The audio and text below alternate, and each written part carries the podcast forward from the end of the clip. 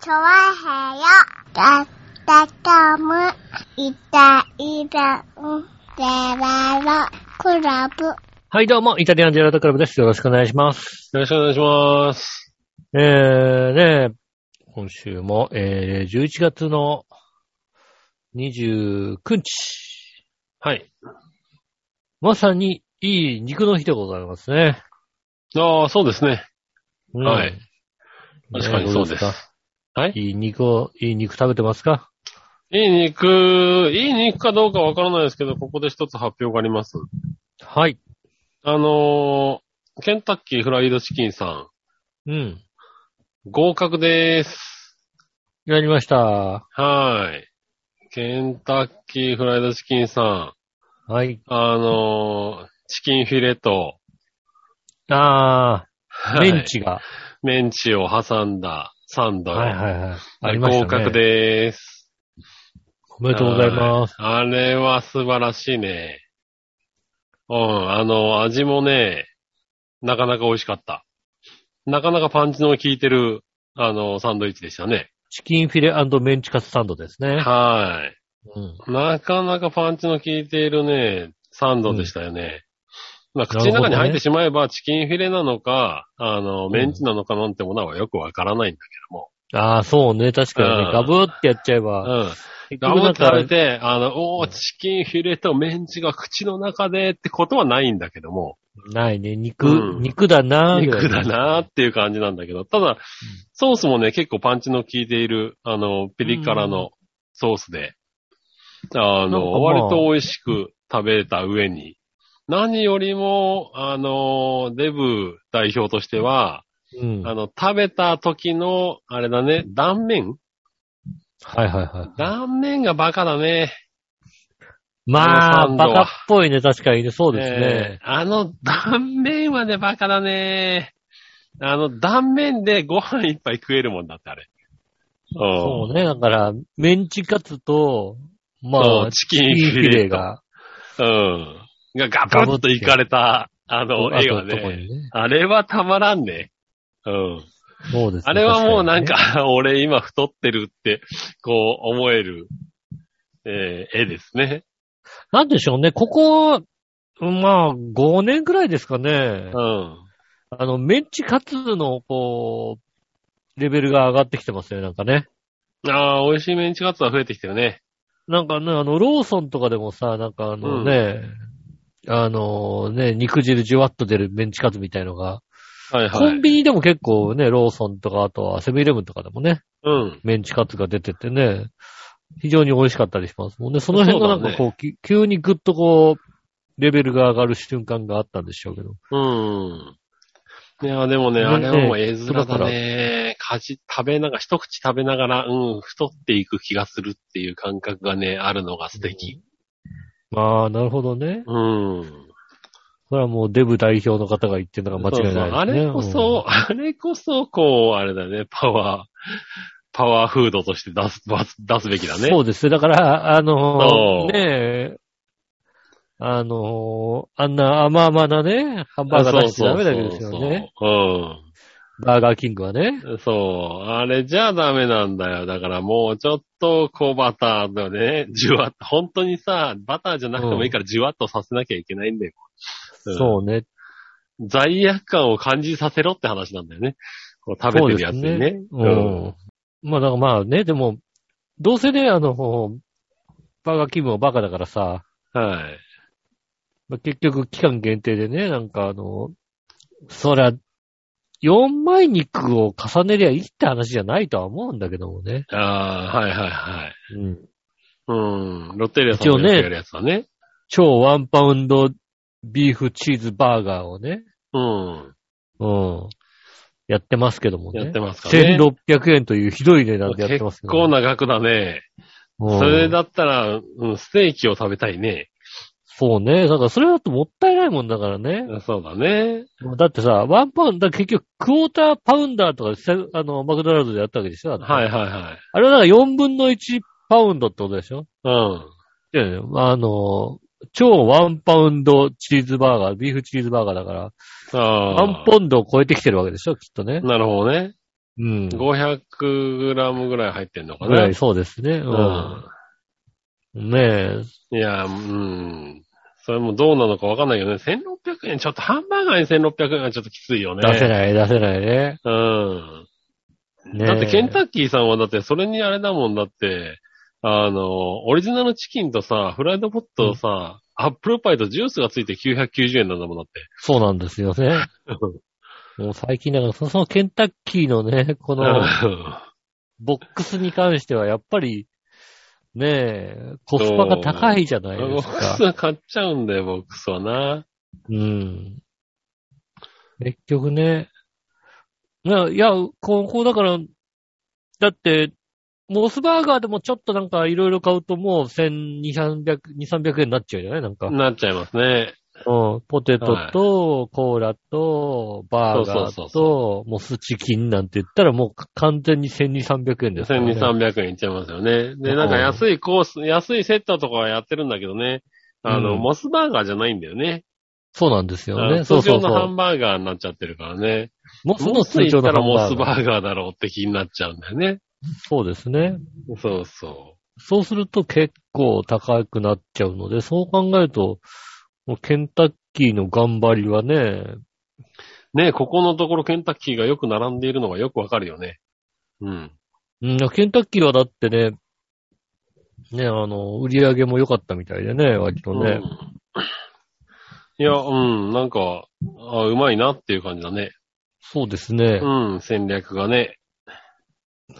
あの、コロナ禍で割とね、あの、車で行ってね、うん。あの、買えるところも多いですけど、まあ、並んでるイメージが多いですね、やっぱりね。ねな車んもか、そうそう、ここ1年ぐらい急に並び出したよね。だからそういう戦略がうまくうまくいっね回ってんですね。回ってんのか、ねそういう戦略的なところにいい人が入ったのか。そうですね。やっぱり、うん。ね、なかなか、フライドチキンで勝負してるっていうのはね、うん。ねねえ、なん難か。しいじゃないですかね。うん。なんか昔からちょっとケンタッキーって頑張れっていう感覚がすごくあったんだけども。うん。うん。最近はなんかね、すごく、その応援しなくても全然そうですね。頑張ってる感じが、うん、勢いを感じるよね、なんかね。まあでも、そう、でもまあさ、頑張ってはいるんだけど、うんや。っぱなんかさ、フライドチキンっていうものでさ、うん。こうやってきてさ、そのフライドチキンをメインにうん。やってる時はやっぱあんまり良くなかったけども、うん。このサンド系が強くなってきてるわけじゃないですか。なんかはいはい。で、今回もね、あの、メンチカツとチキンフィレが入ってたわ、うんねサンド。まあ、ハンバーガーみたいなやつ。はいはい。まあ、うんハンバーガーみたいなやつね。うん。うん。がね、こう強くなってくるわけじゃないですか。うそんうすると考えたら結局、あの、ファーストフードはハンバーガー的なものがないとダメなのかなっていうああ、なのかね。結論なのかな。うん。俺、あの、正直なところで言うと、ケンタッキーのサンドってあんまり好きじゃなかったんだけどね。ああ。うん。だからチキンフィレサンドだったら別に俺多分食べないのよ。多分食べあたあ、ことたなだいとの思う。ね。うん。うん。チキンフィレだったら、だってね、骨なしチキンをそのまま食べた方がそうですね。美味しいと思っているから。うん。うん。だからなんか、ちょっとあの、その奇抜なところがすごく当たってるんだよね。そうですね。確かにね、で、うん、チキンもさ、なんか毎回いろんなの出すじゃない辛、辛味チキンとかさ。そうですね。今だとレッドホットチキンなんですかね。ねえ、そうそうそう。うんそういうやつとか、そういうのがなんかうまいんだよね、多分ね。そうですね。あの、あ、これ食いてえなって感じのこう味付けで出してきますよね。なんかね。そうそうそうそう。あの、胡椒たっぷり的なやつとかさ。うん、うまいやつを出してくんだよね。そうでですね。オリジナルが安定してるからさ、なんか、うん、そこがいいんじゃないかなとは思うけどね。そうですね、確かにうねん。。そうそう。だから、チキンフィレサンドだったらチキンフィレとなんかパンを食りゃいいんじゃねえかななんて思ってしまう感覚がある中、うんね、でも、あの、あれを食べないと口の中に、あの、チキンフィレと、あの、メンチカツは一緒に入らないっていうさ。ああ、そう、確か にチキンフィレとメンチカツを一緒に入れるっていうのはなかなか、うん、口の中にチキンフィレとメンチカツが一緒に入るのはあれを食った時だけだっていうのがね。人生でもなかなか確かにね、あの、メンチカツと何か他の肉が一緒に入るってことはないですからね。うん。そうなるとやっぱあれ買っちゃうよねっていうさ。うん、そうですね。うん。お上 手。乗せ上独手。特のね、うんあの、なんかオーロラソースみたいな。そうそう。それがね、すごく美味しかった。うーんう、ん。全然こう肉に負けてないパンチの強いそうなんですね。やつなんでね。ねえ、なのでね、こう、1129、いい肉の日なんでね。はあいの、ケンタッキー。ケンタッキーもね、まあ、チキン、チキンも肉ですからね。そうですね。肉の日でなんかやってんのかな、ケンタッキーはね、28日なんだけどね。そうですね、鶏の日なんで、ね。鶏の日でね。あれですけれど。鶏の日パックとかね、28日やってますけども。ね、肉食ってみてもいいんじゃないですか。いろんなとこでね、いい肉の日1129で、肉関係がやってますんでね、はいはい。行ってみて、調べて行ってみてね、食べてみてはいかがかなと思います。はいはい。ねえ。ねいやはー、い僕からのそうね、え。はい。太情っ報は終たわり、です。そうですね、デブ、デブで言うとね、はい。デブ話、デブ話というかね、まあ、はいねはい。ちょっとね、なんかね、こういろんなね、あのー違和感とかを感じてたものが、うん。こう、一つに繋がったというのがありましてね。おう。先々週かなぐらいのことですかね。うん。あの、養老渓谷でちょっとこう滝を見に行ったみたいなはいはい。話をしたかなと。うん。したのか、えーっと、一回こう、トークが全部飛んだんで、そこらちゃんと喋ってるかどうかさえよくわからないんですけども、 確か30にな。分分のトークが全部飛んだことがあって、ああ、言い換えれましたね。はうい。んそこだったかもしれないけども。う。うんん。ねえ、あの、一回喋り切って二回目、全く違うことを喋ったので、はいはいはい。そんなことがあったので、うんもしかしたら、確か、ということは、これは俺喋ってないな。初耳かもしれオンエアなでいは喋ってね。ないかもしれないですね。はい。養老渓谷に行きましてね、あの、多分、なんか大滝のハーブガーデンの話をしたと思うんですけども、はいはい。うん、まあ養老渓谷の方も行きましてね。うん。で養老渓谷に、まあ、あの、今までよく行ってたかき氷屋さんがありましてね。おう。でかき氷屋さん真夏だけかき氷をやってまして、でね、それまで真夏しかやってなかったんですけども、こううん去年ぐらいから、あの、ジェラートをこうね、やるようになりまして。うん。もともとが、えーっと、ねえ、えーっと、ベジタブルじゃないな。えーっと、フルーツマイスターじゃないな。えーっと、なんやねん。野菜ソムリエかなんかなのかなああ、そうなんだ。うん。野菜ソムリエさんがやっている、えっ、と、かき氷屋さんだったので、野菜関係とかの、ね、あとはフルーツとか、地元の産地産地消のうん。ものを使った、あのー、かき氷だとか、で、ジェラートも出し始めまして。で、ジェラートもそうだし、あとソフトクリームも出してんのかなうん。割とあのーそうです。あそこのソフトクリームは、えっ、と、多分杉村さんが好きそうなミルク感、ミルクさっぱりな感じあ。あ、はいはいはい。ああ、うんそれは、好きですね。濃厚まったりじゃない、なんかミルクさはいっぱりなは感い。じ。ミルクさっぱりのやつね。うん。うで、ん。まあ美味しいんですけども。で、ちょうどそこのお店が、ほんと養老渓谷の川の上というか、うん。 逆言うと、こう、川、あのーお店の横から、あのー階段というか、石段というか、あのーなんでしょうね。まあ、そこまでしっかり、ある程度整備しましたよ、的な、えっ、と、石段的なものがありまして、おう。あの、川に降りていける感じですよね。まあ、うーんとね、降りていくの、だいたい、そうね、20メーターぐらい下なのかなうん。だから本当養老渓谷の渓谷の方に降りていって、で、そこ下降りていくと、あの、滝が見れるみたいな、滝の目の前に行けるみたいな感じでね、あの、ところがありまして。で、そこをこうね、階あの、そういうとこのさ、石段というか、なんか段っていうのはさ、うん。下手するとなんかもうさ、岩がこうね、剥き出しになっていって、岩の上を降りていくみたいな感じなああ。んですよね。うん。で、まあ、このね、もうさ、年齢的にもさ、48、もうすぐ50を迎えようとしている私ですよ。うん。で、まあね、ここの10年で言うとね、やっぱり、結まあまあ太って体重も増えてますよ。ああ、はいうはい。ん。そしてやっぱりこう、ちょっとね、あの、バランス感覚的なものだったりね、うん。そういうものがやっぱちょっと落ちてきているところは、ああ、まあね。そうありますよかなね。という。自覚もってるとね、やっぱりねなんかね、自分の感覚とこうちょっと、違和感があったというか、すごくこう、ね、ああ、体あのね動きと自分そうのそうそう感覚が。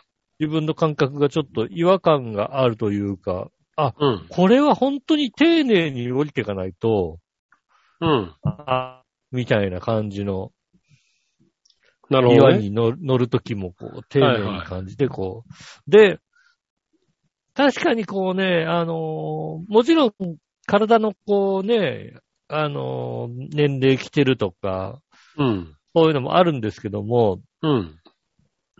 あのー今年、こう、バイクでこう、事故りまして、はいはい。で顔面ガーンとこう、目の下あたりをこうね、あの、骨折したんですけども、ええ。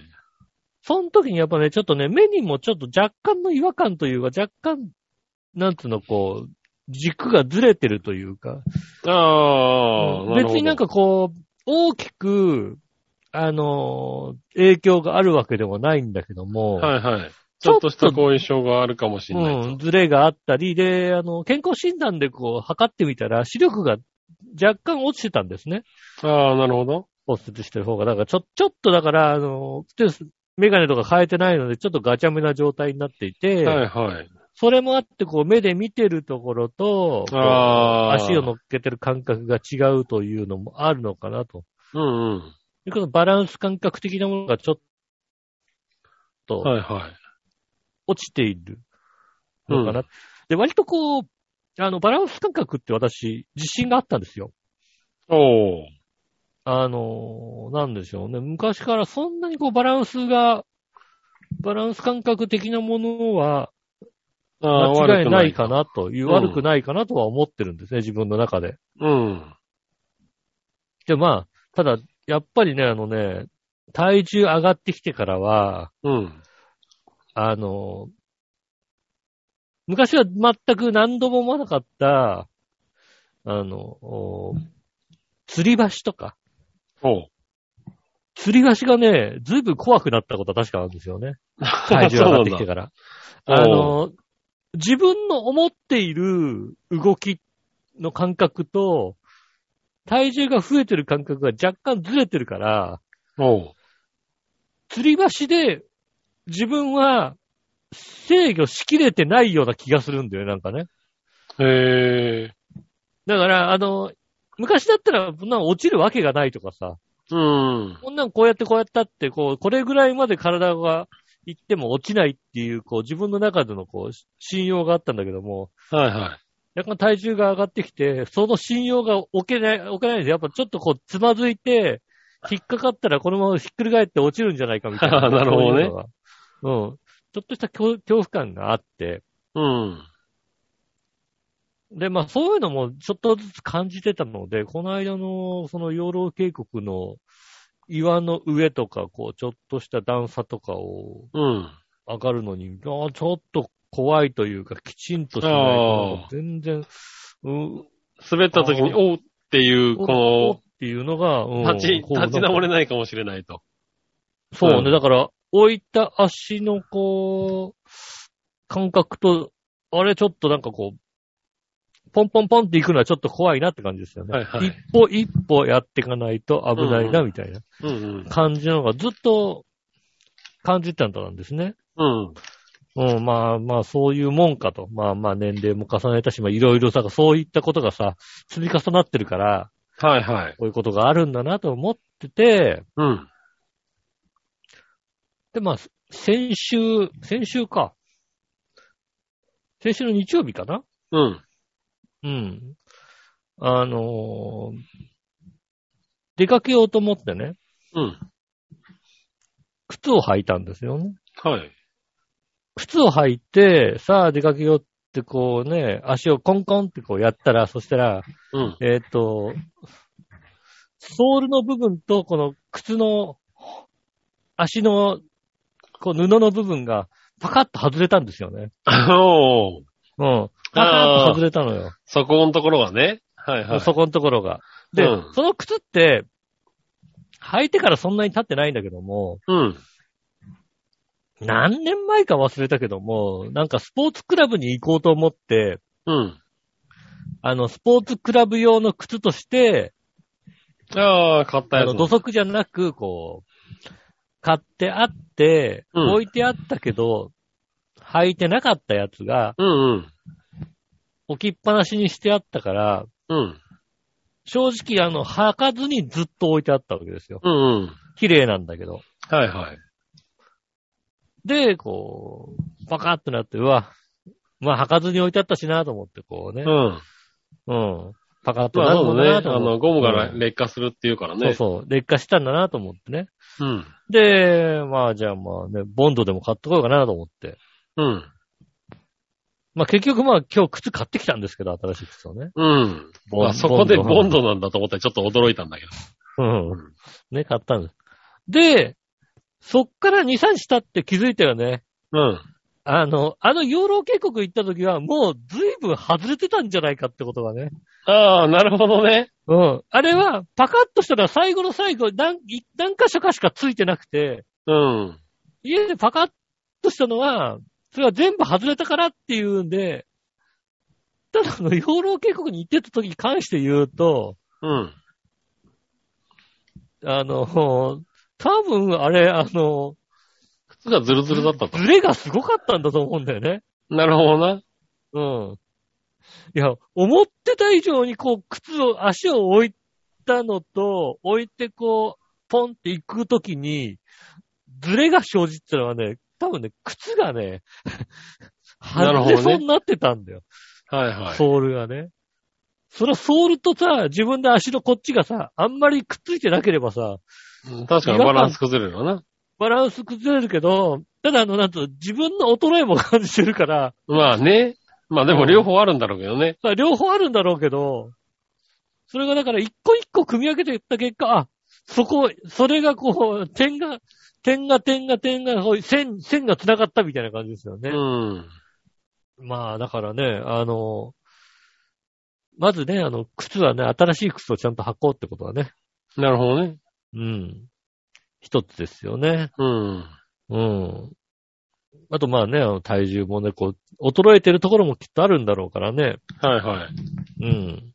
まあね、でもまあ、ね、いろいろ体重で、確かにバランスも崩れるだろうからね、一気に太ったりそうですね。。体重もバランス崩れるし、多分筋肉もさ、かなり落ちてると思うわけだよ。下半身の筋肉とかって。で、それで視力がね、ちょっとずれたら、確かに。そうそうそう。そう、んそこがすごい自信がないからさ。はいはいはい。まあ、それはそうなるわな。うん。うん。でも、あれは、きっと、靴のせいが大きい。 なるほどね。うん靴のせいが大きかったと。靴のせいが大きいよね。なるほどね。うんはいはいはい。ねえ、確かにな。うん。うん。だって、ねえ、俺あの体のバ、体のバランスで言ったらさ、うん。 あの、相模、相模湖ピクニックランドの天狗道場みたいなとこ行けないもんだって。なるほどな。 うん確かに。その精神状態だといけないわな。その状況でさ、 うん。ね、あのー、相模天湖空リのゾート鐘みたいなやつプレにならせないわな。うんプレジャーフォレストのさ、うん。ねえ、あのー、天空のうん。うん。アスレチックみたいなはいは感じですよね。そい。うねいうのとかが。ならせないね。うん。それはいけないわけです。いあうんあの靴で行ったらね、危なかったよ。確かにな。うん。うん。ハーネスが物を言うことになるね。そうですね。ハーネスがこうね、うん。あーちゃんとこうね、足に合う靴を選んどかないと、ああ、まあ、それはそうだね。ねえ、うん。いけないんだなっていうのをね、改めて、はいはい。ね、実感しましたんでね。うん。まあ、ほん、ほん、本当にどれ、それが本当かどうかわかんないですけども。でまあね、でもまうあ、んでも、本当はね、一個一個、たね、この靴を直したから、次はね、またそうで別すね。の、次はね、ね、体を少しは直した方がいいんだろうけどね。そうですね。うん。うん。ねえ。 まあ、目のれ、目もレーシックがありますからね。そうですね。目もこうね、直しに行かないとい、まあ、あの、眼科科に行ってね、ちょっと、うん。まあ、レンズを直すのか、レーシックにするのかみたいなね。うん。そういうのも考えなきゃいけないなということもうん。思いつつですよね。だあとね。体重も落としてやんないとね、こう、ほんとね、遊びに行ったりするときにね、こああ、まあね。う、動きのある遊びはね、なかなかね、そうだね。それは確かにそうだと思ねえ、いろいろ、特にね、あの、君んとこのガキと遊ぶとなるとね、大変ですからね。う。ほんと大変だから、今もうほんと、うん3歳もう絶好調だから。。そううんね。いつ子供っていうのは体力の限界が、あの、つくんだろうって思うよね。体力メーターにげ、あの、限界が来るんだろうって思うよね。うん。あうあ、なんだろう。肺活量の限界がないじゃん、あんまりさ。ないないない。だからもう体力の限界がないんだよね。でも、その代わりさ、寝ちゃうときストンって寝ちゃうけどさ。うん。うんそうなんだよそこが体力、体力の限界で最後、だから、あの、徐々に疲れてこないで一気に寝寝れちゃうかシュら。ッて寝るからね。うんやつらはね、ほんとそうなんだ。だからまだ、まだあれなのかなだから始めたばっかりの、あの、ゲームで言うと始めたばっかりで得点で体力が減らなくなってるやつなのね。ああ、そうですね。今ねまだ、あの、うん。ねえまだあの、あれですね、ビギナー用の無敵状態がね。そうそうそうそうそう。一週間は体力が減りませんみたいな状態なんだまだね。そうですね。それがありますねも。う確かに早。く体力に上限をつけろって思ってるんだよね。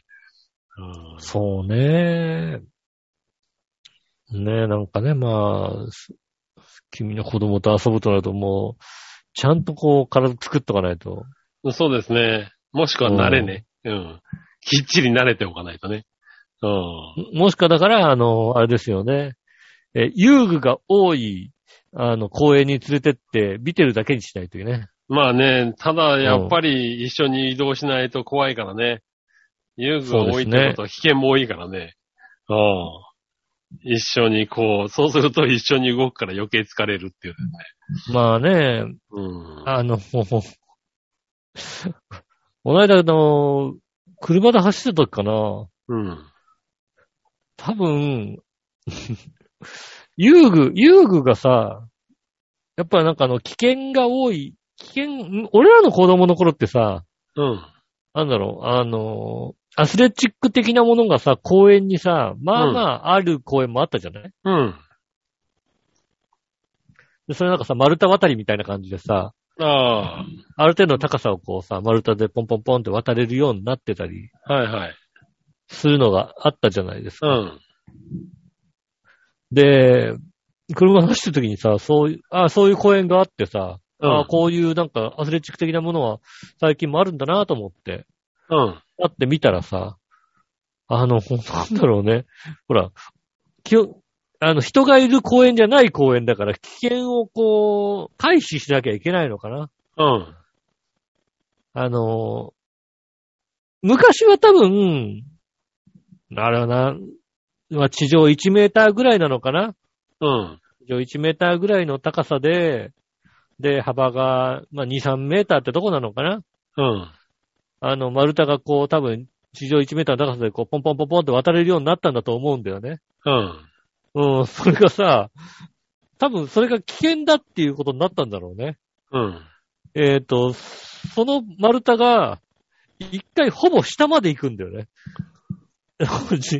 ほうほう。多分、まあ、両、両サイドの高さが1メーターぐらいで、うん。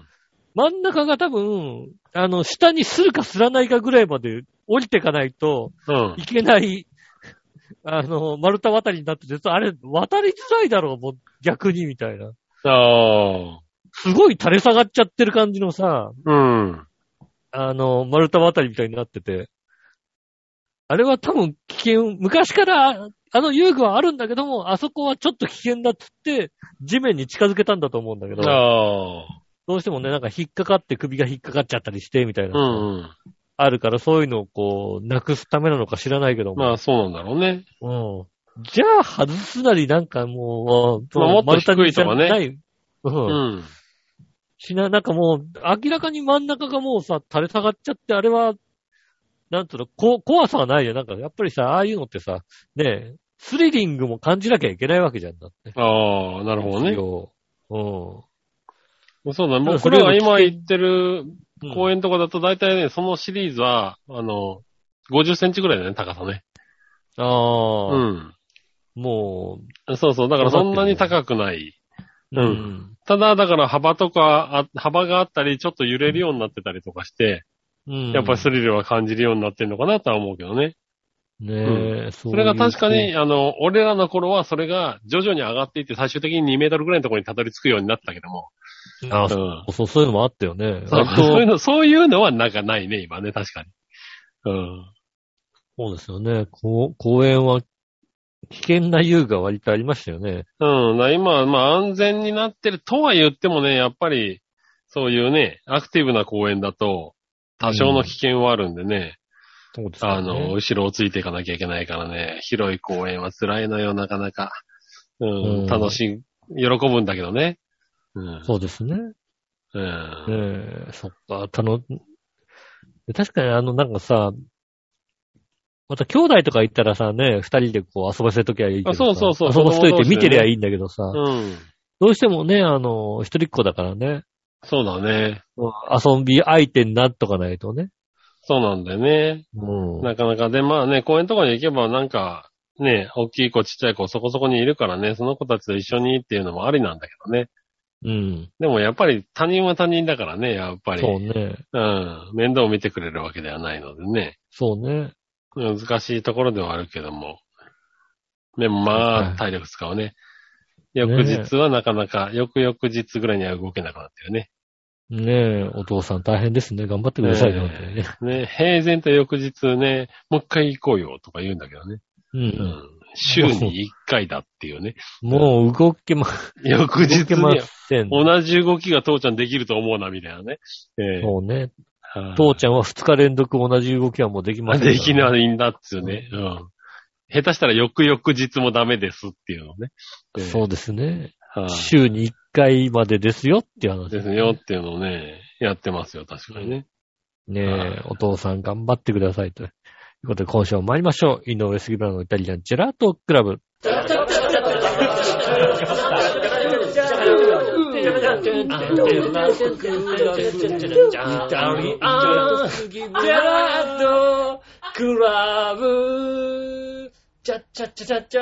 改めまして、こんにちは、井上翔です。木村和樹です。お届けしております、イタリアンジェラートクラブです。はい、よろしくお願いします。よろしくお願いします。ね、まあとも、ちょっと子供のね、話が出たんでね、せっかくなんで、うん普通歌を一個読んじゃおうかなと思いますけどね。はい。小原茂久さん。ありがとうございます。えー局長吉野さん、笑いのお姉さん、照ノ富士さん、一番一番気合を入れて聞いています。はい、ありがとうございます。 もう、相撲ファンだね。うんテレビの前で気合い入れ始めたらもうだいぶ相撲ファン。ああ、それは相撲ファンだね。うん。うち、うちの親父みたいにあれだね、あの、一番取り終わったら、うん。 あの、時計見て3、3分経ったら戻す。他のチャンネル、他のチャンネル3分見たら戻すっていうことをね。 なるほどね。時間いっぱいを心得てらっしゃる。そうそうそう そう。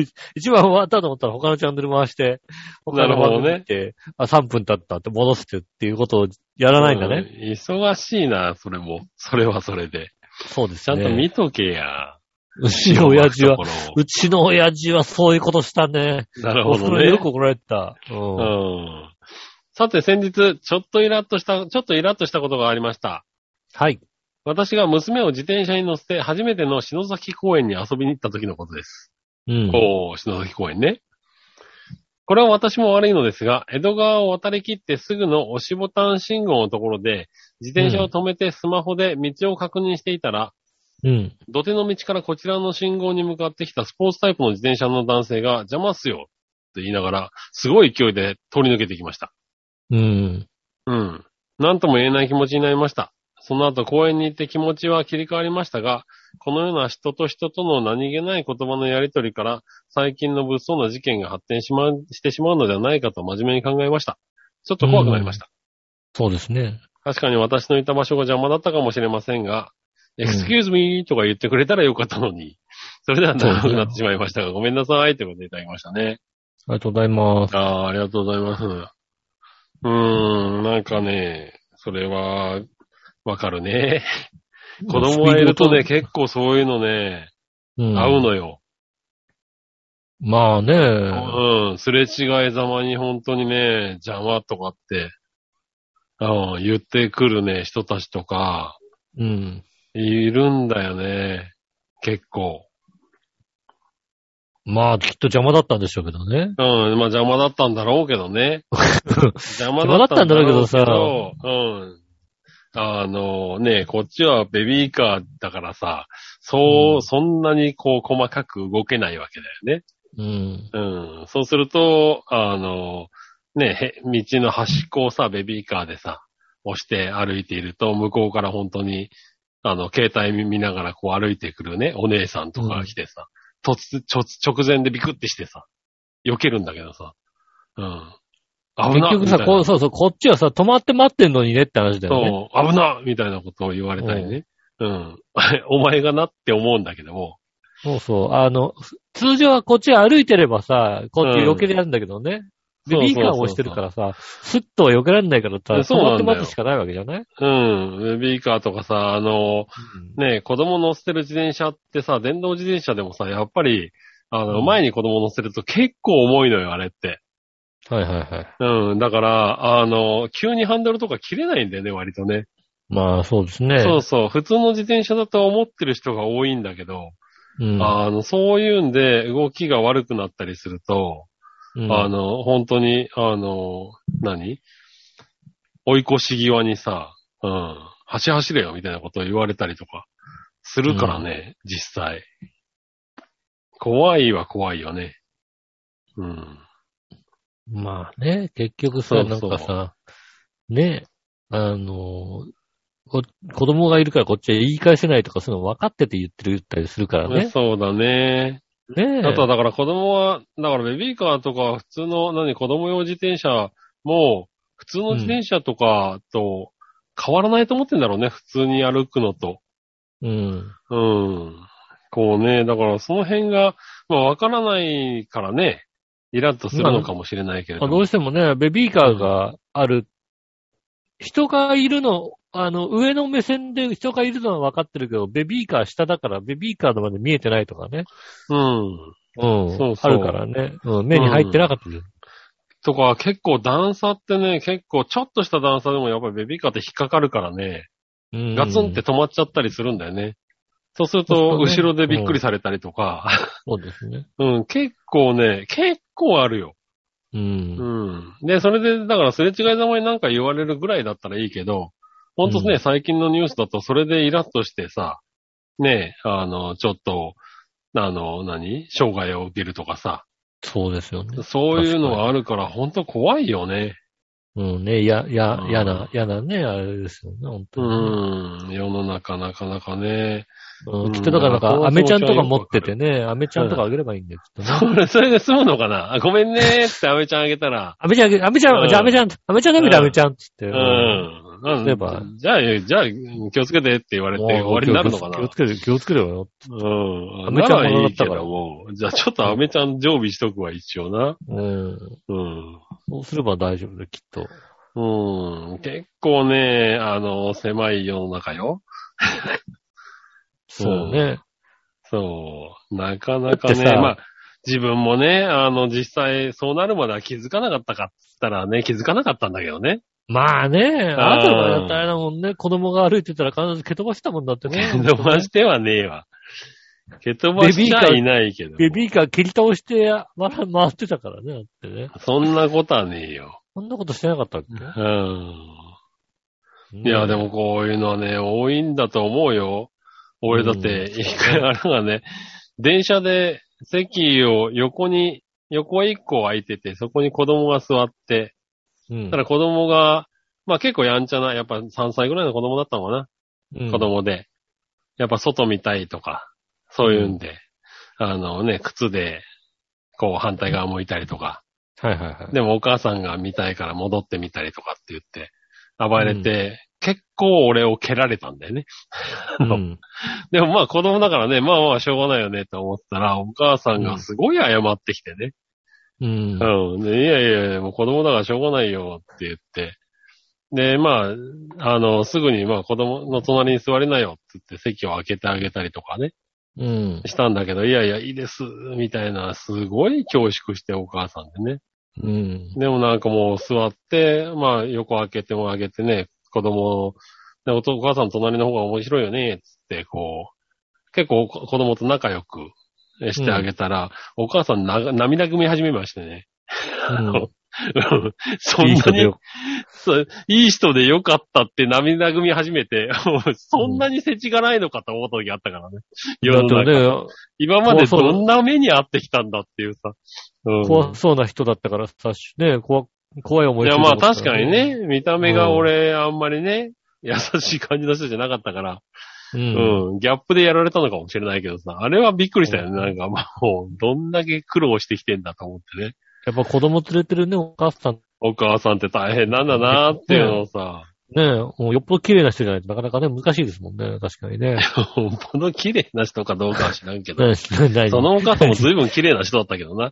あ、うそん。うなのうんえねええいやー、なんか大変そうだなーと思ってね。大変ですよね。まあ、うちの子はその時はだから1歳、2歳ぐらいだったから、まあそこまででもなまだちっちゃかっね。たね。う。うんん、あれだけど。ねえ、あんな大変だなって。うん、うんこれはね、しょうがないんだけどね。そうね、持ってみないとわからないことがね。自うん分、自分の立場になんないとさ、わ想像わできかないんこなとがいいっ。そぱいありますう、らねわかんないんだけどさ、ねえ、イラッとしたのを、そんな一瞬のね、うんすれ違いにぶつけることはないでしょって話だよね。そうですね。うん。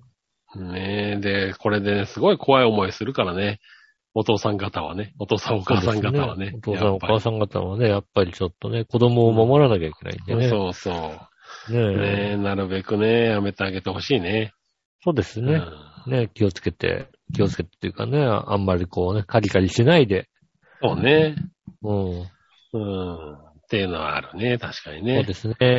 はい、ありがとうございます。ありがとうございます。ねえ。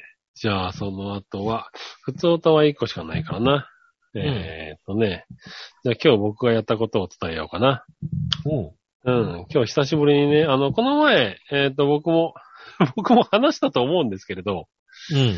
あの、庭の方をね、ちょっと、あの、玄関の方の庭の方をね、ちょっと綺麗にしようかなってあ話をね、、表側のね。表側の玄関の方をね、うん。はい話したと思うんですけどね、それをね、実行に移しまして、はい。ええ今日、あの、整地を始めたんですけれども、うん。うん、もうほ、あの、2時間ぐらいで、あの、あれだな、今からでも、あ業者にしようかなって思ったよね。うん。うん。あのね、あ、数万円でこれやってくれるんだった ら、本当、業者の方が本いい当ねって思うことはいっぱいある。本当の業者って偉大だなと思ったよね。うん。これは本ね当ね、まあ、あ4、5万で、あ、これやってくれんだったら全然いいわと思ってね。のうん。うん、実際4、5万で、まあで、自分でやっても3万円ぐらい、あの、うん他のね、資材でかかるから、機材でかかるからね。そうプそラうスそう。人件 費。プラス考えたら人件費2万ぐらいでこれやってくれるんだったらもう頼みはよかったっていうのをね、心の中で思ってたんだけどね、あの、まさかのね、あの、笑いのお姉さんが言ったからね、うん。うん、これ、2万円でやってくれるんだったらやってもらった方が良かったかもねっていうのをね、笑いの、あの、1円足りてもお前、そうですねお前ができるんならやれというね、うん笑いのお姉さんが。そうですね。うもうね、いや、ほんと辛い作業だった。ん。まあ、そうですね。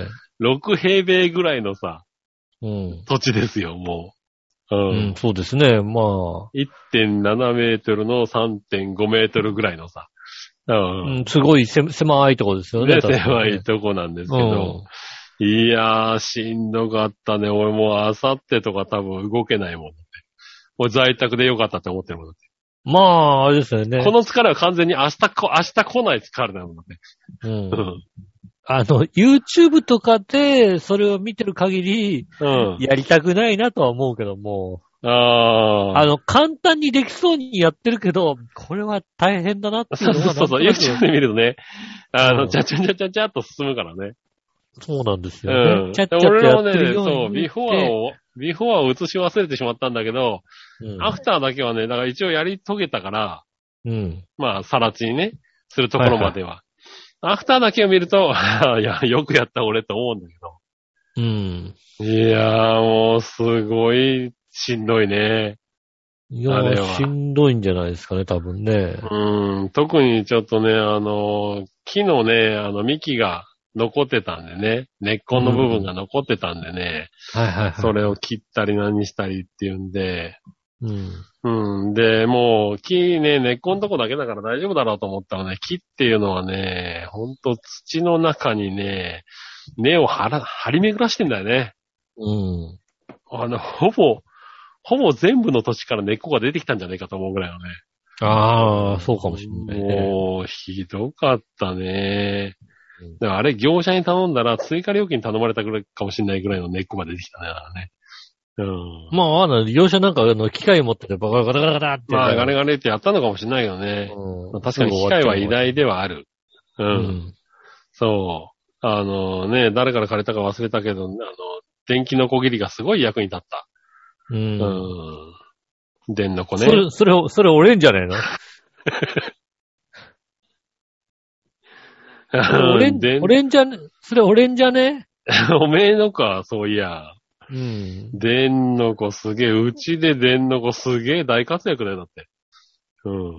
だって俺んちにあれだもの、あのね、ケルヒャーの さ、うん。あのああ、そうだ、そうだ。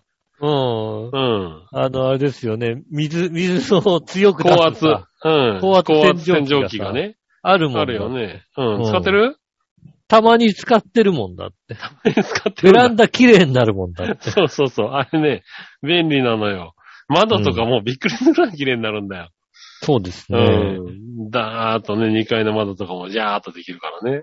うん。そうそう。うちはね、今それは必要ないな。だからな、ちょうどいい、あの、レンタル遺跡ができてるね。うんああ、えっとね、電動のこぎりはね、うちはね、あのね、高枝用を買ったからね、いらないっていう、もう、もう使わないってことだね。なるほどね。うん。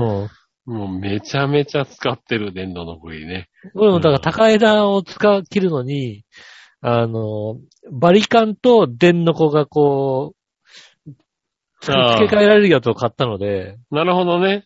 うん。うん。で、高枝をこうガチャ長く、2メーターまで長くできるみたいなね。はいはいはいはい。そうね。はじめはね、あのね、高枝用のチェーンソーを買おうと思ったのね。なるほどね。うん。うん。ただ、あの、YouTube で高枝、高枝チェーンソーを使ってる人を見たらね、うん。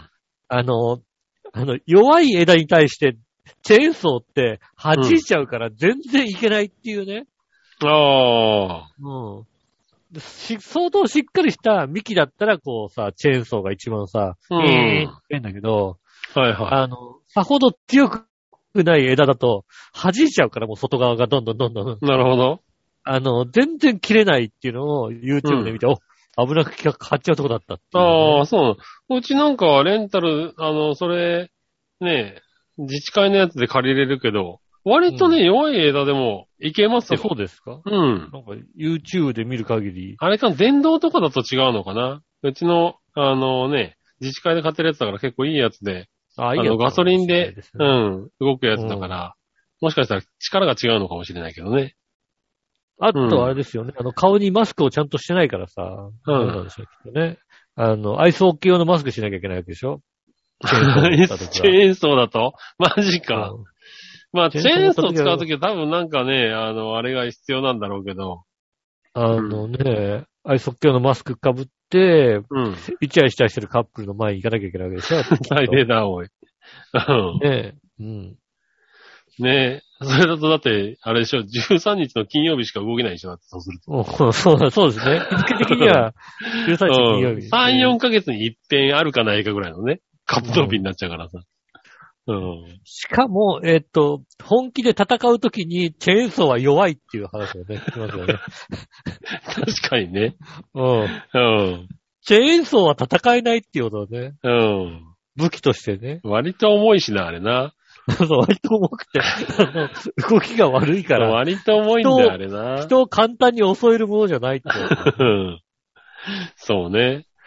そう、いや、だからそれをやってもうほんと苦労した。でもまあ一応、やり、やった感はあるからね。もうそこだけだよね、もうね。 そうですね。うん。で、そのその気持ちももう今自分をこう納得させるために思ってるんじゃないかと思ってるんだけども。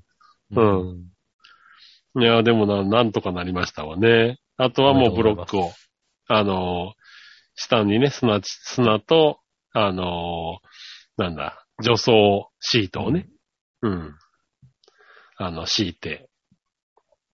で、あとは、石のね、石を敷けば完成です。死ぬ、死ぬほど大変な作業しか残ってないじゃん。ええ砂利引くなんて死ぬほど大変じゃんだって。まあね、砂利はね、やめたんですけどね。砂利、ああ砂利はやめて、だから、あの、ブロックにしたんですけどね。ちょっと大きめだね。30、30ぐらいのブロックを、あの、ガツガツ敷いていきゃいいかなっていうね。うん。うん。思っておりましてね。ねはい。まあ、大変 KOD2 で1枚270円で売ってるんでね。はい、それは良かったですね。ねえざっと40枚ぐらいでいけんじゃねえかなと思ってるんでね。うん。はい。なかなかね。まあ、1万4、5千円でいけっかなっていうのを考えてますけどね。そうですね。はい。うん。なか頑な張か。りましょう。そう、まあ頑張ってね、やって、綺麗になるとね、うん楽しい、嬉しいですからね。そうですね。うん。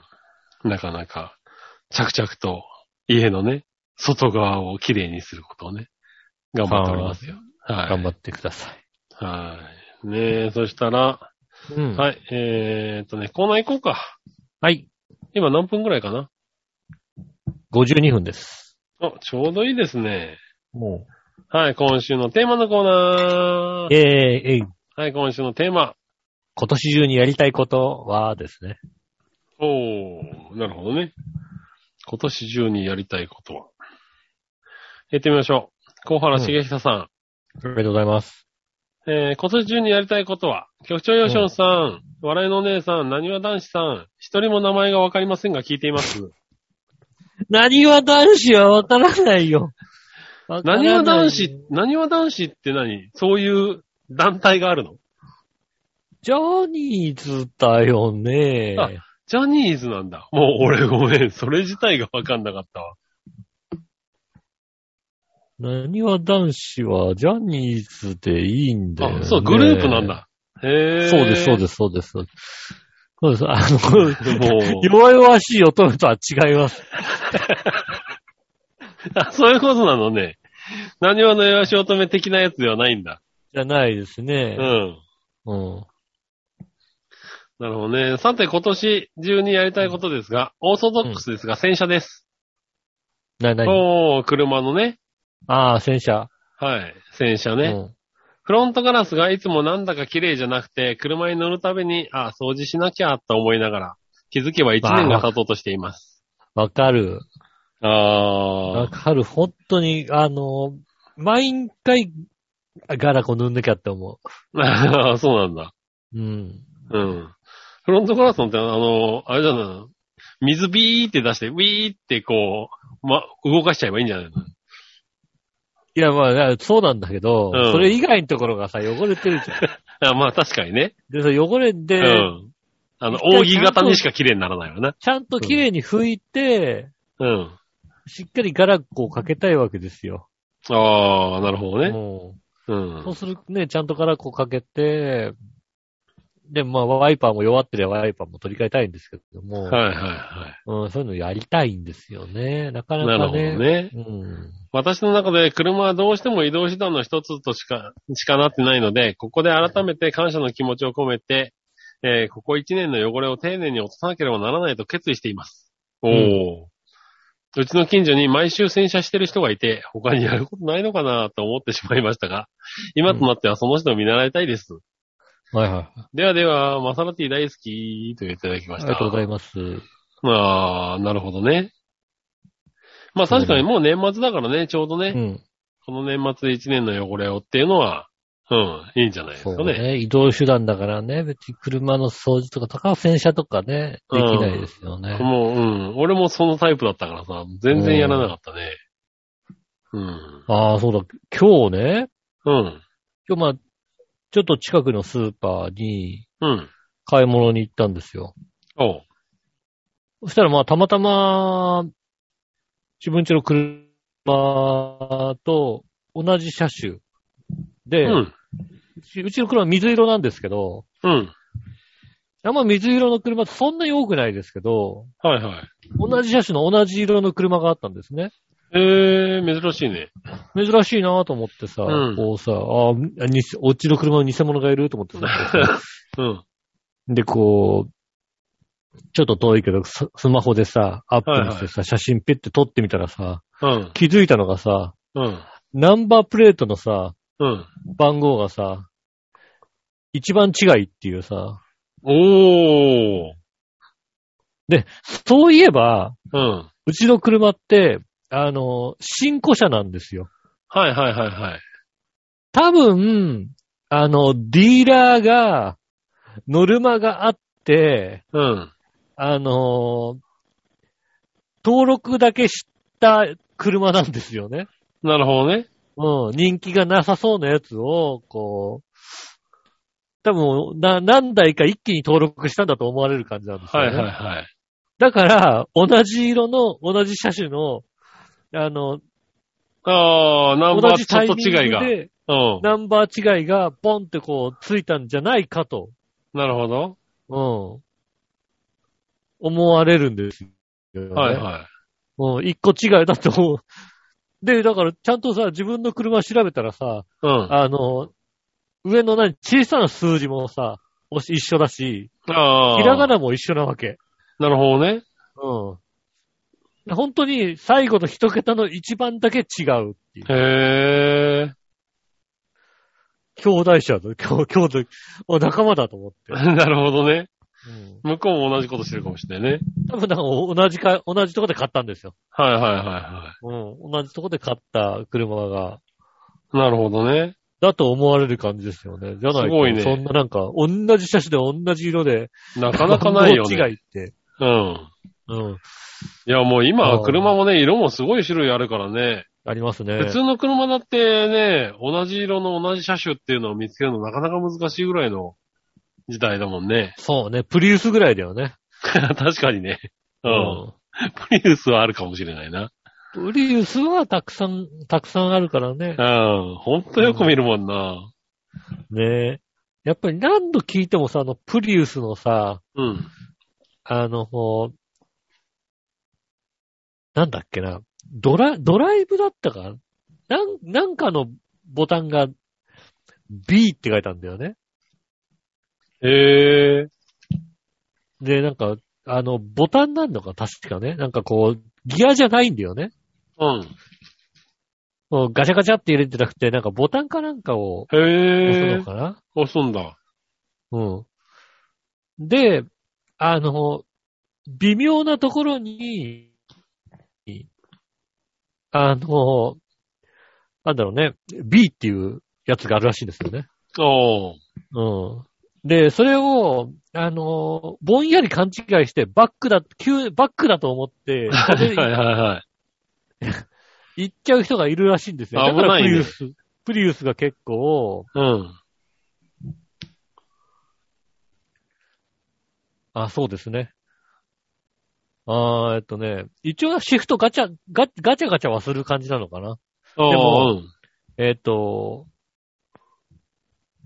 R, N, D ってあって、さらはいにはい左下に B がある。 ああ、なるほど。うんだから、 B って何だって話だな。うん。うん、ね、B って何って思うじゃんだって。うん。うん。まあね、日本人で言うところの、やっぱバックって思っちゃバッうよね。クだっつって、おうおじさんと、おじさんがバック、バックだと思って、入れちゃうらしいですね。ああ、えっ、と、B レンチはあれですね、だから、ローとかと同じみたいですね。ああ、あうん。あ、一足二足みたいなそして感じだ。エンジンブレーキの B じゃないかと。へえ、なるほどね。うん。一足二足の、こう、シフトダウンなんですね。なるほどね。うん。ただなんとなくそれを、あの、バックだと思って、はいはい。そうね。しかもなんか、下側に行くってこと、なんかひ、あれですよね。昔のマニュアル車だとそっちま側あ、マにニュアルさんバはックそうがあだっね。たみたいな。はいはい。マニュアルさんはそこに感じバックがあったよのね。ところに、はい、うはん。い。リバースがあったから、そこにうん入れちゃって、なんか、前に進んでびっくりして、そのままブレーキ、ブレーキを踏み損ねて、とか突っ込んじゃったりするみたいな、うん。そういうのがあるらしいですね、本当にね。へえ、あ、それはなんか怖いね、なんかね。だから今本当にね、あの、 そう、ギアがね、レンタカーとかで最新の車乗るともう、ちんぷんかんぷんだったりするからあね。あ、わかるわかる。うん。あこの、いれはや、ほどれどれうん。ねえ。いや、本当に俺、下手したらエンジンのかけ方わかんなかったりするからね。 ああ、うん。そうど、ね。ど、どれ、どれみたいなさ。うん。あの、なんだろキー回すんじゃないのみたいなさ。うん。う、ねえ、あの、ルーティンが違っちゃうじゃないだから自分うも、ん自分の車そうそうそう自分の車もあるからさ、うん。自分の車のルーティーンとはさ、こうさ、エンジンかけるとなると、こうさ、ブレーキ踏んで、キュキュキュキュってこうさ、キュそうッそうキそうー回してさ、うんで、こう、ローに入れて、うん。でね、あの、ハンドブレーキを下ろして、みたいなさ、うん。それがなんかね、あの、ボタンを押して、 そうそうそうそね、あの、ロー、ロー、ローに入れるにはこの何あの、ギアじゃなくてボタンなのかなみたいな。ボタンう。うん、そうそうそう。こっちもボタンみたいな。ボタンで、えっと、えん、えっと、 ハンドブレーキじゃなくて、これはなんか足、足か、足かみたいなさ。そうそうそう。足ブレーキだったり、足にさ、なんか、なんだろう、その、ギアを変えるためのね、最初の。のギアだけスイッチがついてたりとかさ、そうですね。安全のためなんだろうけどさ、 俺ギア動かないんだけど、みたいなさ。うん。ねうんとか、あの、もう本当に静かすぎてさ、エンジンがかかってるかわかんないんだよ、今の車。うん。ああ、そうね。あの、ハイブリッドとかだとね。そうそうそう、エンジン、これ、これ、こうボタンを押したけど、これはエンジンかかってんのかなみたいなさ。うそうね。ハイブリッドだとさ、ん。ちょっと、ぼ基ちょっ本と、的に、ドライ、あのーちょっと、あの、アクセル踏んでみようかな。あ 進んだみたいなさ。うん。うん初めが電気だからね。んそうそう動き出しが電気で、電気で走ってて、えっ、と、ちょっと電気が足りなくなってきたなと思ったらエンジンかけてようやくこねね切り替わるとかう、さ。歩きがあるみたいな、そういう。ああね、 あれが怖い。だから最初本当に知らないレンタカーとか乗ると、ドギマギ度がすごいよね。うん。そうですね、確かにうね。んあれがね、そう、あの、無人のとこだといいんだけど、レンタカー屋さんで借りて、あの、店員さんが見ててくれたりすると、あわあわあわあわしてるの、バレちゃうから、もういいかあら、のお前、お前行っていいかって思うんだけどさ。あのう、ん。そう、レンタカーやったらね、見送んのかな、まあ、まあ、本当 そうなんだよしなきゃいけないんだけどさ、うん。あれ、恥ずかしくてしょうがないんだよね。あの、一軒目のさ、カーナビも入れたいんだよ、こっちは。ああ、はいはい。レンタカーに乗って、カーナビで、まずどこどこに行くっていうのをさ、まあ設定してね設定もしたいじゃない、はいはい。でも、さ、なんかさ、お見送りしますみたいな感じでさ、そうそうそうそう。待ってるからさ、待ってるからさ、俺、本当に、いいから、いいから行ってって思う時あるんだよ。うんとりあえず出てさ、ちょっとしたとこで止まってさ、じゃあそこコンビニ止まってから一応じゃあ、あの、あれだな、あの、マニュアル、マニュアル見よ、ちょっとマニュアル読ませてみたいな。あわかるわかる。 うん。ほんとそうなんだよね。うん。あの 何こうさ、よ、ほんとよくわかんないボタンがあるじゃないなんかさ、しかもあさそうなんだよあ。そう そこれ、これを押すと、あのー高速道路で100キロをキープ するんだみたいな、いつ使えるんだみたいなさ。う。あはいはい。いや、あるんだよ。ありますね。うん。ねえ、あの辺がさ、あれとあとはだから悩むのはあれだね、あの、何あの、ウインカー、両、両ウインカーチカチカさせる、あのボタンね。ああー、あのね、三角、うん三角の三角、三角のボタン。あれがどこにあるかがね、いつも悩むんだよ。ああ、あうん。あ、そうね。うん。しかもね、あの、あれ使おうとするのってさ、うん。あの、一番初めに使うの割り込みした時じゃん、なんかさ、ね。あそうそうそう、そういう時にさ、使譲いたいんだ譲けってもどらった。さ時にさ、まあ、ねわかんないんだ、新しい車。どこ、どこ、どこ、うわ、ハンドルの後ろ。うんどこにあんの、これっていうさ。 ありますね。うん。それですごく悩むことがね、多々ある。ううんありん。ます。最近の車、ほんとよくわかんない。最近の車、ほんとわかんないうね。ん。ねということで、ね今年中に、ね、洗車しといてください。洗車してください。はい、ありがとうございありまがすと。うございます。ただですね、先週のテーマのコーナーにもね、えっ、と、うん来てますんでね。何はのよやし乙女さんね。ああ、何は男子じゃないですね。何は男子じゃなかったね。ない方、ね。何はの乙女の方だったね。乙女の方ですね。うん、ジャニーズかな。うん。あなたのリラックス法ってやつでしたね、先週ね。はい。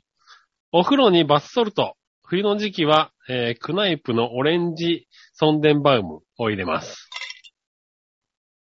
バスソルトなんだね。はい。はい。それでゆっくり15分使う。おー。うんあ、なんか15分なんだね。ねなんかこうね、ちょ女っと性のお風呂ゆっくりっていうとさ、もう1時間コースかと思ったけど。え。そうですね。ねえ。えー15分、15分でいいんですね。ねえ、15分ぐらい。はい。ねえ。ねえ、えー好きなテーマ、興味ある内容の話を YouTube で聞きながら力を抜いて姿勢でいる。あ、力を抜いた姿勢でいる。ああ、YouTube で聞きながら、 YouTube で何かこう。興味のある話を聞きながらね。へえう。ーん。ねえ、晩ご飯の後に果物を食べながらテレビを見る。なる ほどね普。通、普普通、通、まあ一番リラックス、あまあまあリラリラックスのリ時ラ間ックかスな。法だからねま。あ一番リラックスの時間だ、確かにね。うんうん仕事をしてるときは給湯室にあるカフェオレとかを飲んで、えーほっこり。このカフェオレ、味の素の AGF ブレンディのスティックタイプとパッケージに、えーパソコンじゃなく、鳥とにらめっこしようとか、君の笑顔って素敵とか、ああー、そういう一言が書いてあるんだ、パッケージに。へえ。なるほどね。うん。ええそれがまたいい感じです。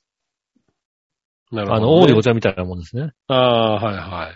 うん。ね、写真を撮りに行った時に、ただ目の前の自然を眺めて風景に浸る。ああ、うんリラックス法いっぱいあっていいね。そうですね。うん。 逆になんかそんだけ編み出さないとちょっとリラックスできないぐらい大変なのか ね。ああ、でも大変なのかもしれないね。うん。ああああ、いいね。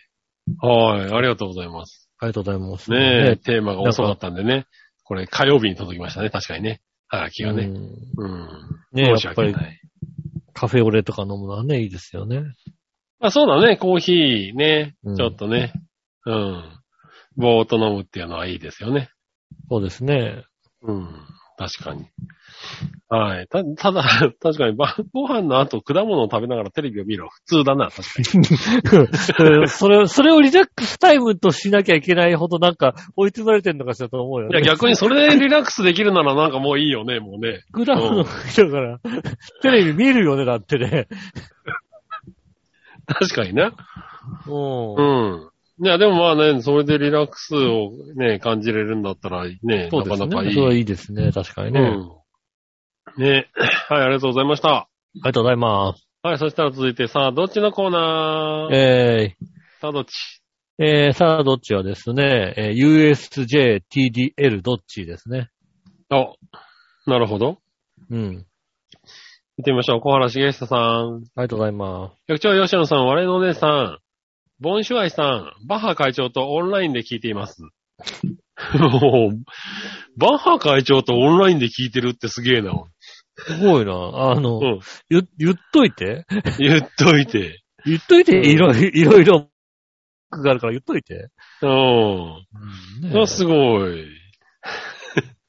さてさあどっちですが、私は近所なので TDL です。おう。もちろん USJ にも行ってみたいですが、行き慣れた方、方を選んでしまいました。うん。ただ最近は TDL も人数制限などで、なかなかチケットが取れないみたいなので、うん。関西旅行も兼ねて USJ に行ってみたい気がしてますね。うん。話は全然違いますが、先日横浜のアンパンマンミュージアムに行ってきました。へもう子供ばっかっかりです。すごかったですそう。でしそうでしょうね。アンパンマンミュージアムには、アルファベットだと APM とかです かね。あそあ、うねアン。パンマンミュージアムね。うん。 AP、APM ですね。うん。ねえ。ではでは、テッカのマキちゃんとか言っていただきましたね。ありがとうごあざいりがまとす。うございます。ねえ、 テッカのマキちゃんね。最初全然わかんない。これアンパンマンのキャラだとは思わなかったね。うん。ああ、テッカのマキちゃんって、アンパンマンのキャラクターなのか。うん。いるんですよね。うアん。ンパンマンのキャラクターがもう、なんか、多岐に渡りすぎないなんか。いやいやいやいや。これはね、もうお父さんになってみないと、このね、あの、わかんないやつのね、アンパンマンのキャラにやたら詳しくなってくるよね。うん。アンパンマン偉大。キャラクターが多す、多す、す多ぎるでいしよ、ょ。ほんと。もうメインな部分だけね、覚えときゃとりあえず話は ね、ああ、もう、もう、ウィキペディアのアンパンマンの登場人物一覧が恐ろしい長さにな っている。なるほどね。えーそうこんなにいいのいや、いるよ。へえ。いや、もうメインのキャラとかでもたまにわかんなくなるからね。俺、お子供を持って、初めて知ったもん、コキンちゃん。ん 誰メインキャラなんですよ。もう、もう、もうメインキャラですよ、コキンちゃん。こ、こ、コキン、コキンちゃんうん。あの、なんだろうね。あの、青いドキンちゃんああ。うん。青いドキンちゃんがいるんですよ。うん。で、俺はずっと青いドキンちゃんって言ってたんだけど、うん。こう耳かじられて青くなったのかなとか俺言ってたんだけども、どうもコキンちゃんっていうね、名前があるらしいね。もう何この、焼きそばかすちゃんってなんだよ、こ れ。焼きそばパンマンの妹、そばかすがついてる焼きそばかすち ゃん。もう、本当にこれさ、ね、これ何、あの、原作者本当に書いてんの かね。いやどこまでなんだろうね。わかんないけど。なんでかも亡くなったのテつレい最近だからさ、全部そうなんじゃないのテレビ、テレビのさ、オリジナルキャラクターばっかなんじゃないよね。ああ、どうなんだろうね。あれだろうだって、あの、きっとプロデューサーとかがさ、うん。あれでしょあの ー若い女の子に、うんじゃあ今度はあの、新しいキャラクター出してやるから、君出してやるよ、つって、 ちょっと新しいキャラクター出せよ、つって、こう、無 理やり出したでしょ、きっと。そんなことはねえだろおい。もうちょっと子供たちが考えたキャラとかじゃないのああ、まあね。本当だ、わコかキんンないけどちゃんいる。コキンちゃんいた。コキンちゃんいるでしょコキンちゃんは割とね、割と、あの、出てくるキャラだよ。うん。そうなんだね。そうそう。コキンちゃん割と出てくるからね、最初ね、全然わかんなくてね、なんだこの色の違うドキンちゃんはと思ってたんだよね。うん。うん。結構主要キャラだったらしいね、だもんね。へえ。うん。天丼マンとかより出てくるらしいよ、なんか。うん。 まあ、あれでしょ、結局まあ、あの、山寺宏一が声できりゃ何でもいいでしょ。 とりあえずなんかいろんなキャラクター出してそきての可能性はね、否定できないね。超久々に出てたけど、うんやっぱり山寺宏一喋ってるなみたいなことでいいんでしょ。うん。それはね、否定できないね。そうですよね。うん。そうそうな。まあね、多い。まあ、多いね。そうですよね。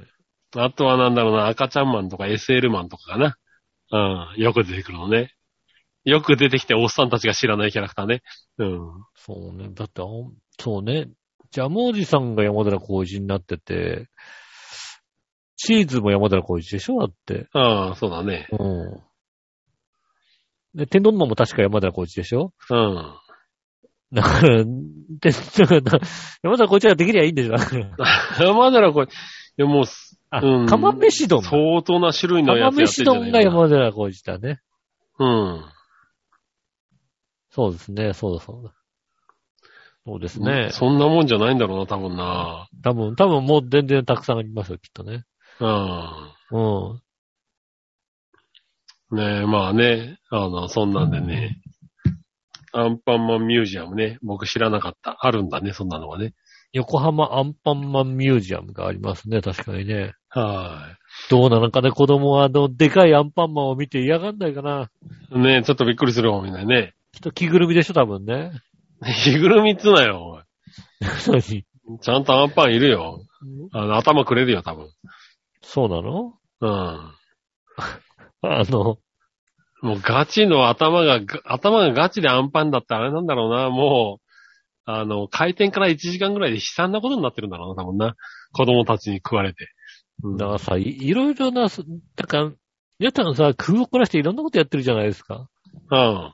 どっかで聞いたのはさ、あのさ、機関車トーマスのミュージカルがあるって言われてさ、ミュージカルミュージカルがあるって聞かれて、大丈夫かって思うじゃないですか。 どんなんなんだ、おい。なるほどな。うん。そういろ、いろんな、皆さんいろんなことやるやるんですよね。うん。すごいね。ねえ。うん。いや、でも子供はね、ほんと吸収力満点だからね、もうすぐ覚えるからね、キャラクターの名前とかね。そうね。あ、それは覚えるかもしんないね。あ確かにあ、ね、アンパンマンのキラ。ャラとかも本当に、おーおーおーみたいな。俺赤ちゃんマンとかあれだから、あいつに教わったからね。うん。これ赤ちゃんマンだよって言われた。 おう。もうこれただの赤ちゃんのキャラクター。で赤ちゃんそれをだよさこれっていう。それを知らないことをさ、なんか さ、結構なさ、うん。言い方されたりするからね。そうなんだうよ、つで知ら、ね。うつで知らねえよって言いたいところですよ。うん。なかなか衝撃を受けるんだよね。もうすでに3歳には教わるっていうさ。うん。そうですね。確かにね。あるからね。うん。なかなかね。まあ、なんとかね。だから僕は今ね、あの、3歳に騎手を教えてますけどね。ええ馬のね。ああ、ええ競馬の俺だ騎っ手を、てもう、俺だってもうこの、ここ最近の機種なんてわかんないですよって。うん。いや、まあ競馬の最近の騎手ではなくてもね、いいんです競馬の騎よ。手ただ、あの、競馬場に行った時に、あの、ね、あの、周りから振り向かれるようなね、3歳児にしたいと思ってね。ああ、確かにね。そうそう。だんから竹豊のことは豊さんって呼べって言ってるからね。うん。これ豊さん、まあうん高さん、ねうんこれルメールじゃない、クリフトフだって言ってるからね。え、もうそう、もう、俺もそうわかんないもんだって。うん。ねえ。ムーアって呼ぶなライアンだっていうのをずっと言ってるからね。俺はもう全然そう、よくよくわかんないけどうん、。なかなかね。俺は的場ぐらいしか知らないからわかんないんだよ。 言葉か古いな、おい。古いぞ、おい。だいぶ古 いな。うん。そうなのうん。あ、その頃の機種で言うと、えっと、吉富いるね。柴田吉富。ああ、柴田人にね。んうあと、横乗りは、横山乗り広はいるね。そんん。なそう。ね。ああ、横乗りはうんわ。かります。でもそのぐらいしかいないと思う、多分ね。うん。ああ、もういないんであすとはもうい引退した、まあ、竹豊かな。うん。まああとみんな引退しちゃったね。うん。もう、どんどん、どんどん引退しちゃうじゃんね、本当にうね。ん。もう調教師、みんな調教師だよね。うん。ああ、そっかそっか。あそういうことですか、確かにに。なっちゃってますね。はい。あの、きうんあれだね。野球の監督、コーチと一緒なんだね。そう、そう、そうなんですね。はい。ねえ、まありがとうございます。やっぱ岡部さんだな、やっぱりな、あれな。フリーな、もうい、もう一段落古くなったな、おい。岡部さんかな、もうやっぱりな。この時代は岡部さんだね。なるほどうん。うん。ねそうですねえ、まあそんなのね。ですかね。はい、ありがとうございました。ありがとうございます。はい、以上ですかね。ありがとうございます。うん。えーっと、メールも以上ですね。じゃあ、えっと、来週もメールをお待ちしておりますね。など先ですが、調和編のホームページ一番上のお便りからメールフォームへ飛びますので、そちらの方から送ってくださいませ。えー、直接メールも送れます。メールアドレス、チャーヒョー、アットマークチャーヒョー .com です。写真の添付等ありましたら、こちらの方まで送ってくださいませ。えっ、ー、と、うーん LINE の、えっ、と、公式アカウントもございますので、イタジェラのツイッターの方から、えー、QR コードがございますので、そちらから、えー読ませていただいて、お友達登録していただきますと、えーテーマとかがね、届きますんで、そちらの方もぜひよろしくお願いします。はい。以上ですかね。はい。ねえ、ということでね、もうあと、え1ヶ月で今年も終わりなので、はい。気イを引タきジェラあ締とめ4て。回ですね。うん。 そうですね。ねえ、本当にね、長い間やってきましたけどね、あと4回ということでございますね。いやいやいや、今年な。今年あと4回な。ね今年の話かだらイタジェラにねそっかうん。イタジェラにやってほしいことがありましたね。そうですね、イタジラにね、あの、ええやってほしいこと。えーっと、つい先ほどですかね、今日、ねえ、夕方ぐらいにね、あの、ビーチ坊やから今年の重大ニュースが届いたんですけど、いつどああこで発表すればいいかということですね。 懐かしいね。毎年来るんだ。まだ来るんだね。まだ来るんですね。えーっと、どっか、い YouTube とかにします。そうね。どっかでじゃあ発表しておきましょうかね。ねえ、あせっかくいただいの、たもんですからね。本放送でやるような 話題ではないので、はいはい。うん、とんでもない量来てますんで。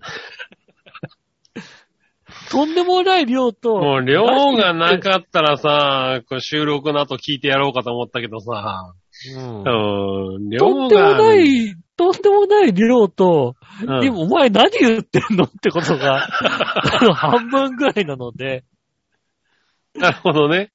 うんはいはいはい。うん、ねえ。 うん、そうね。